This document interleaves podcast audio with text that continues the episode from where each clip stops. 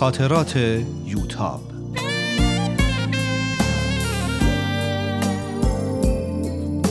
اثری از روحیه فنایان.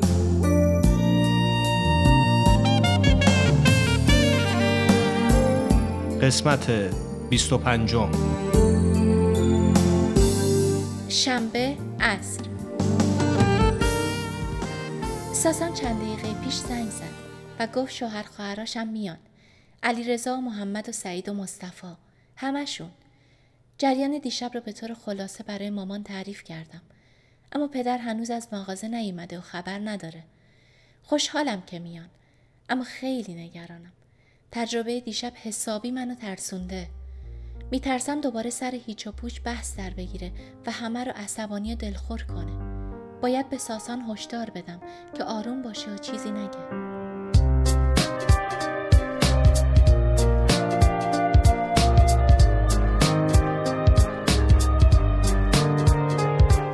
شنبه شب.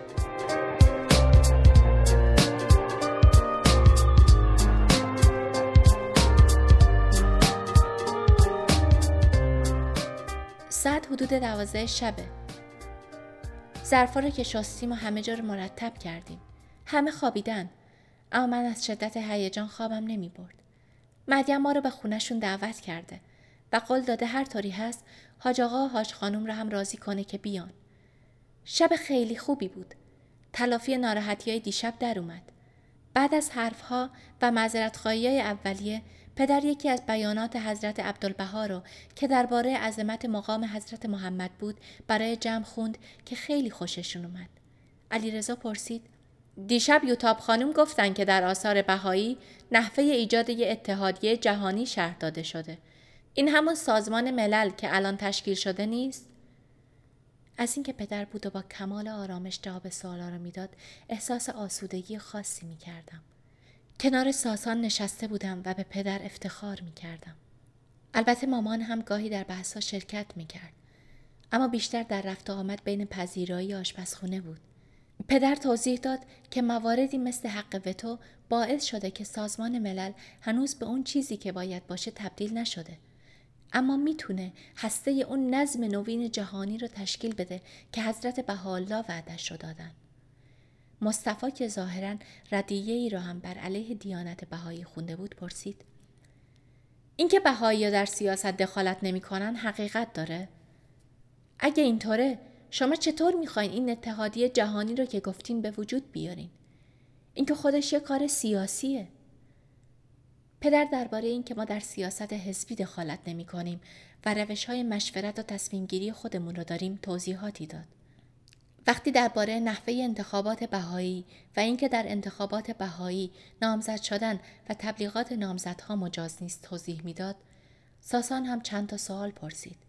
می‌خواست بدونه بدون تبلیغات چطور میشه نامزدهای انتخابی رو شناخت و به اونا رأی داد. من هم پرسیدم چطور میشه از روی تبلیغات کاندیدایی رو شناخت؟ به نظر من که تبلیغات فقط نشون میدن که کی پول بیشتری داشته و بهتر تونسته برای خودش تبلیغ کنه. نشون نمیدن واقعا کی برای انتخاب شدن بهتره. ساسان جواب داد خب البته کسی که می‌خواد رأی بده این مسائل رو هم در نظر می‌گیره.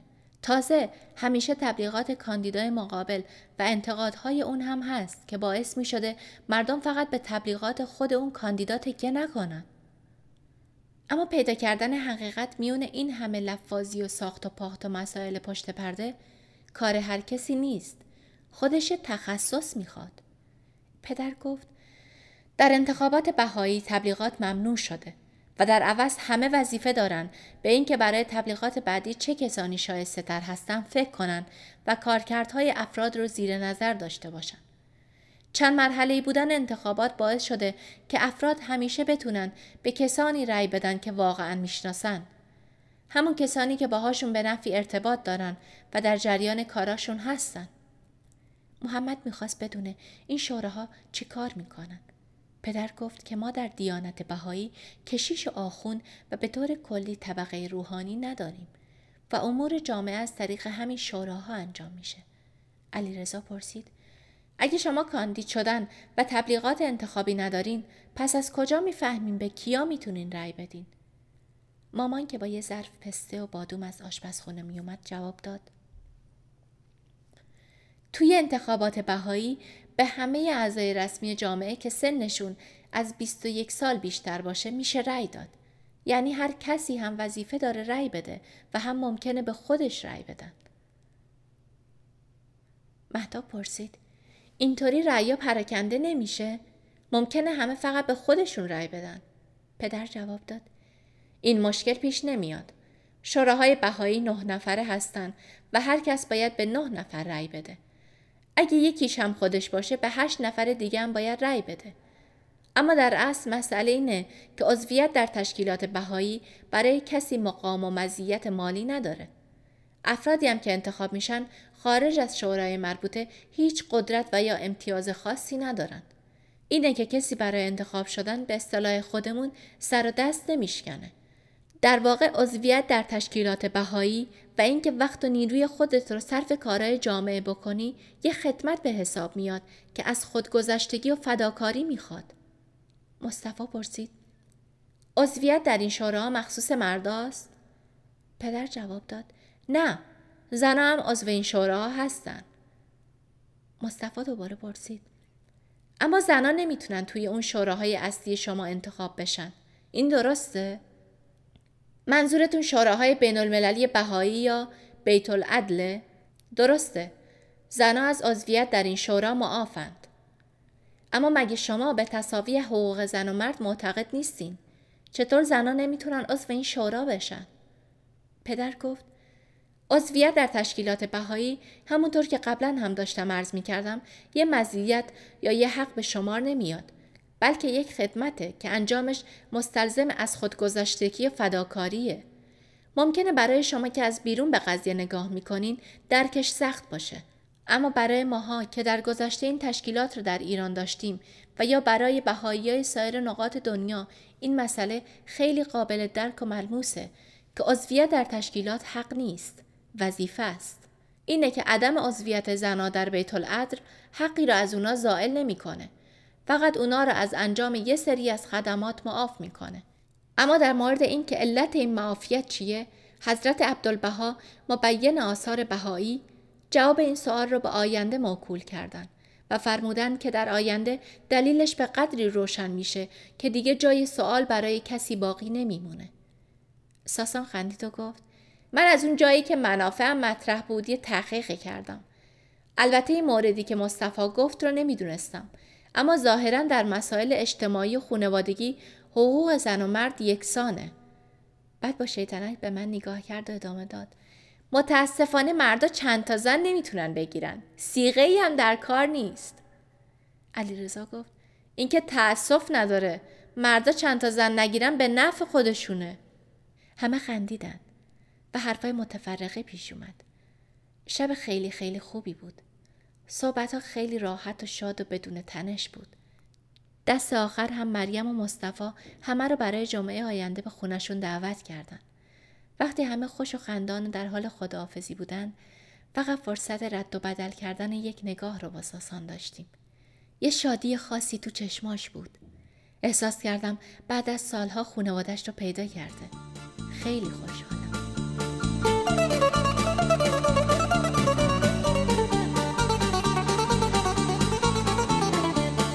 یک شنبه دوم تیر.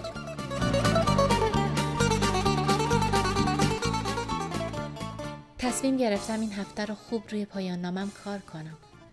اما بحثای دیشب حرفای آقای جعفری و فکرهای مختلف تو ذهنم رژه میرن. فکر آقای جعفری از سرم بیرون نمیره.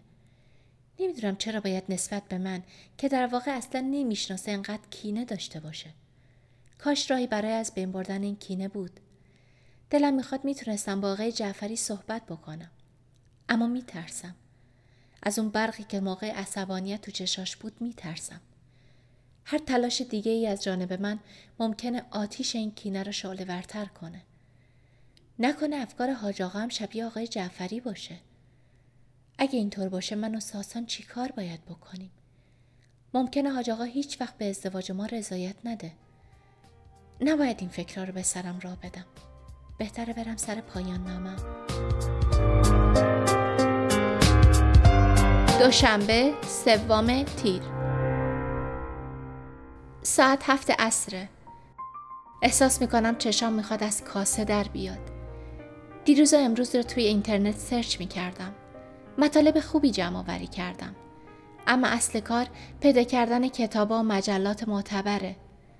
برای شیرین ایمیل زدم که ببینم آیا می‌تونه منو طوری عضو کتابخونه معتبری مثل کتابخونه های دیجیتالی کمبریج آکسفورد بکنه یا نه هنوز جواب نداده امروز وقتی با ساسان در این باره حرف می زدیم می‌خواست بدونه آیا انقدر انگلیسی بلد هستم که بتونم مقالات انگلیسی رو بخونم یا نه. گفتم که انگلیسیم در حدی هست که بتونم مطالب مناسب رو تشخیص بدم و بعد به این مترجم بدم واسم ترجمه کنه. ساسان گفت خودش می‌تونه این کار رو واسم انجام بده. نمی‌دونستم انگلیسیش انقدر خوبه. می‌خواست منو عضو کتابخونه دانشگاه خودشون تو آلمان بکنه. اما چون اصلا آلمانی بلد نیستم همه کار تحقیق رو باید خودش می‌کرد که عملی نیست. منتظرم ببینم شیرین واسم چی کار می‌کنه.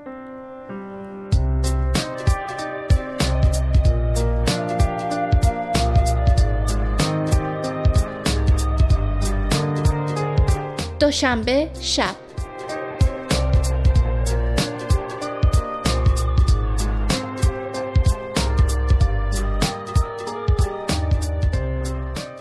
مانا امشب لینک یک صفحه درباره مستند تابوی ایرانی رو واسم فرستاده بود.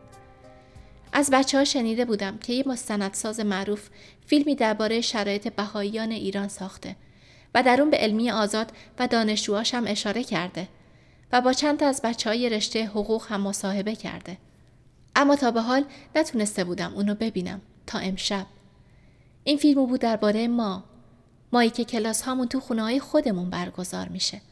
و به سختی مسیر تحصیل رو طی می‌کنیم. فیلم علامه زاده، صدای داریوش، شعر فریدون مشیری، آهنگ منفرد زاده، هیچ کدوم بهایی نیستن. پای لپتاپم نشسته بودم و اشک میریختم. شادی و غم تو اشکام به هم آمیخته بود. مامان و بابا سهراب هم صدا کردم و دوباره همه با هم اون رو دیدیم.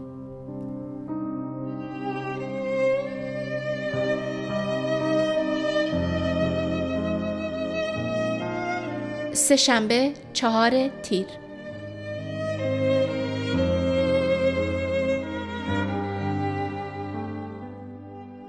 امروز مریم زنگ زد. بالاخره موفق شده حاج آقا حاج خانم رو راضی کنه که جمعه به خونش بیان. فکر می‌کنم با عنوان فرزند بزرگتر خانواده بیشتر از بقیه روی پدر و مادرش نفوذ داره. جالب بود که به طور زمینی می‌خواست به من بفهمونه که چی بپوشم و چی کار کنم که حاج آقا از من خوشش بیاد. اما وقتی فکر می‌کنم که حاج آقا مثل سمیه رو میپسنده ناامید میشم. سمیه ساکت یه گوشه میشنه تا یه گوشه کنایه‌ای به ذهنش برسه. خندش رو تا حالا ندیدم. خیلی لطف کنه یه لبخند بیرنگ می‌زنه. به نظرم درست از همون دخترایی که هیچ وقت دلم نمی‌خواست باشم. خدا مرگم بده اینجا نشستم و چه حرفایی سر هم می‌کنم نکنه حسودی می‌کنم شایدم این حرفها نتیجه استرابیه که دارم دلم می‌خواد بتونم طوری نظر مثبت حاج رو جلب کنم اما چطوری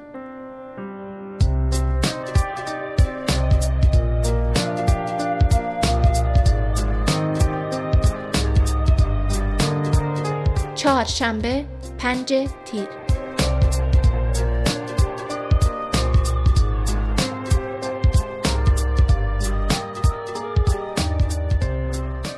صبح داشتم توی اینترنت دنبال مطلب میگشتم که زنگ اسکایپ به صدا در اومد. و چند لحظه بعد تصویر شیرین و سهند روی صفحه مانیتور ظاهر شد. مدت ها بود که سهند رو ندیده بودم. از دیدنش گریم گرفته بود. روز به روز بیشتر شبیه سام میشه. شیرین فقط رسید که کد ورود به کتابخونه آکسفورد رو به من بده. چون سهند با کامپیوتر کار داشت. ظاهرا بعضی درس رو می‌تونن تو خونه از طریق کلاسای مجازی بخونن. با مزه است که سهند نیم وجبی احوال ساسان رو می‌پرسید. قرار شد که یه بار که ساسان میاد با اونا تماس بگیرم. بالاخره اونم حق داره امو ساسانش رو ببینه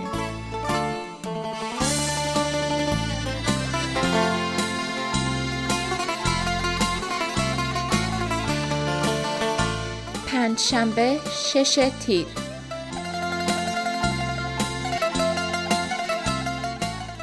دیروز و امروز رو بیشتر سرگرم گشت زدن در کتابخونه مجازی آکسفورد و جمع کردن مطلب بودم. مطالب زیادی جمع کردم که فکر نمی کنم ساسان وقت داشته باشه همش رو برام ترجمه کنه. به نظرم بهترین کار اینه که هر وقت می‌تونه بیاد و مطالب رو با هم بخونیم و انتخاب کنیم. فکر کنم خودم بتونم به کمک دیکشنری که روی لپتاپم نصب کردم مطالب انتخاب شده رو ترجمه کنم. پروژه های مشابهی با پروژه روستای من در گوشه و کنار دنیا اجرا شده که خیلی جالبه. حیف که نمی‌تونم مقالات مربوطه رو به طور کامل بفهمم.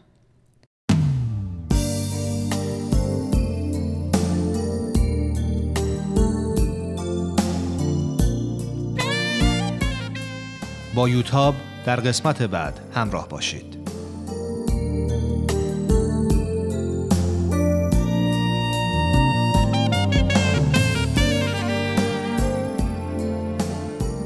این مجموعه با همکاری تولیدات رسانی پارسی و مؤسسه فرهنگی تصویر رویا تهیه شده است.